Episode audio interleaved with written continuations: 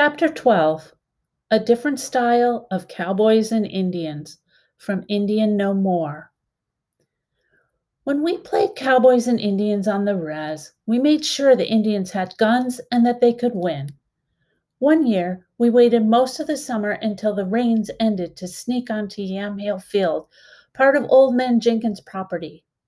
Jenkins was white and didn't like what he called savages on his land, so we always snuck in.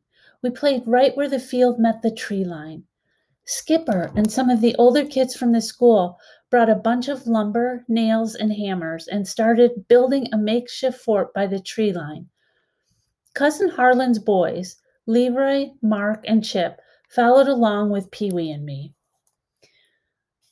We want to play too, Leroy said. Then make your own fort, Skipper said. We constructed lean tos from branches on the forest floor. With everything built, we then divided into two groups. The Indians were the older kids, and the cowboys were us younger ones. Different sized sticks became horses, bows, and rifles. Skipper outlined the story. Indians were minding their own business when some cowboys came to take over. You must leave, said Leroy, aiming his big stick, meaning rifle, at the Indians. Nope, said Skipper. Not gonna happen. And then the fighting began. I shot you. You're dead. no, I'm not. It's just a flesh wound. Hey, watch your stick. It almost hit me in the eye. And on it went. The yelping, the hollering, the laughing, the bang bang of rifles, the thwish whoosh thunk of bows launching imaginary arrows and hitting the cowboys. The horses ran around the forts and lean tos. Finally, after everyone tired out, Skipper and his gang of Indians declared victory. Everyone jumped up and down, waving sticks in the air, yelling. Skipper suddenly raised his hand. We all stopped. What? Leroy asked. Skipper motioned to some trees nearby. One eyed Sam, Big Jim, and Pete were leaning against some nearby spruces. Pete, in his dark green flannel, pulled a cigarette from his lips and blew smoke in our direction. The others just stared. They were the wounded war heroes from World War II. One eyed Sam lost his eye over in Guam.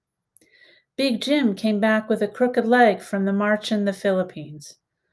I couldn't remember what happened to Pete, but he had served on the USS South Dakota battleship. Are we in trouble? Leroy asked the men. It was Skipper's idea. Skipper slugged him in the shoulder. We waited. Their silence scared us. Nope, Pete said, putting his cigarette back to his lips. You did good, One Eyed Sam said, and signaled, Let's go to the others. As he moved back into the trees, Big Jim remained behind. You fought a good fight, said Big Jim.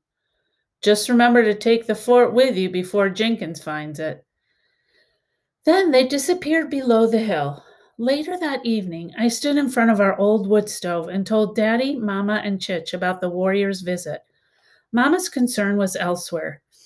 You know, Mr. Jenkins could have you all arrested, she said. How many times have I told you not to go there? Daddy sipped his coffee. Okay, I used to play there with Harlan. He never called the law, threatened us, but never called. You never know. He might someday. While Mama and Daddy discussed the pros and cons of playing in the field, I sat down on the floor next to Pee Wee. She added a deep blue puzzle piece to the, an ocean scene of palm trees and sand. Chich's sewing machine rumbled rhythmically in the corner. I wonder why the warriors were watching us, Pee Wee asked.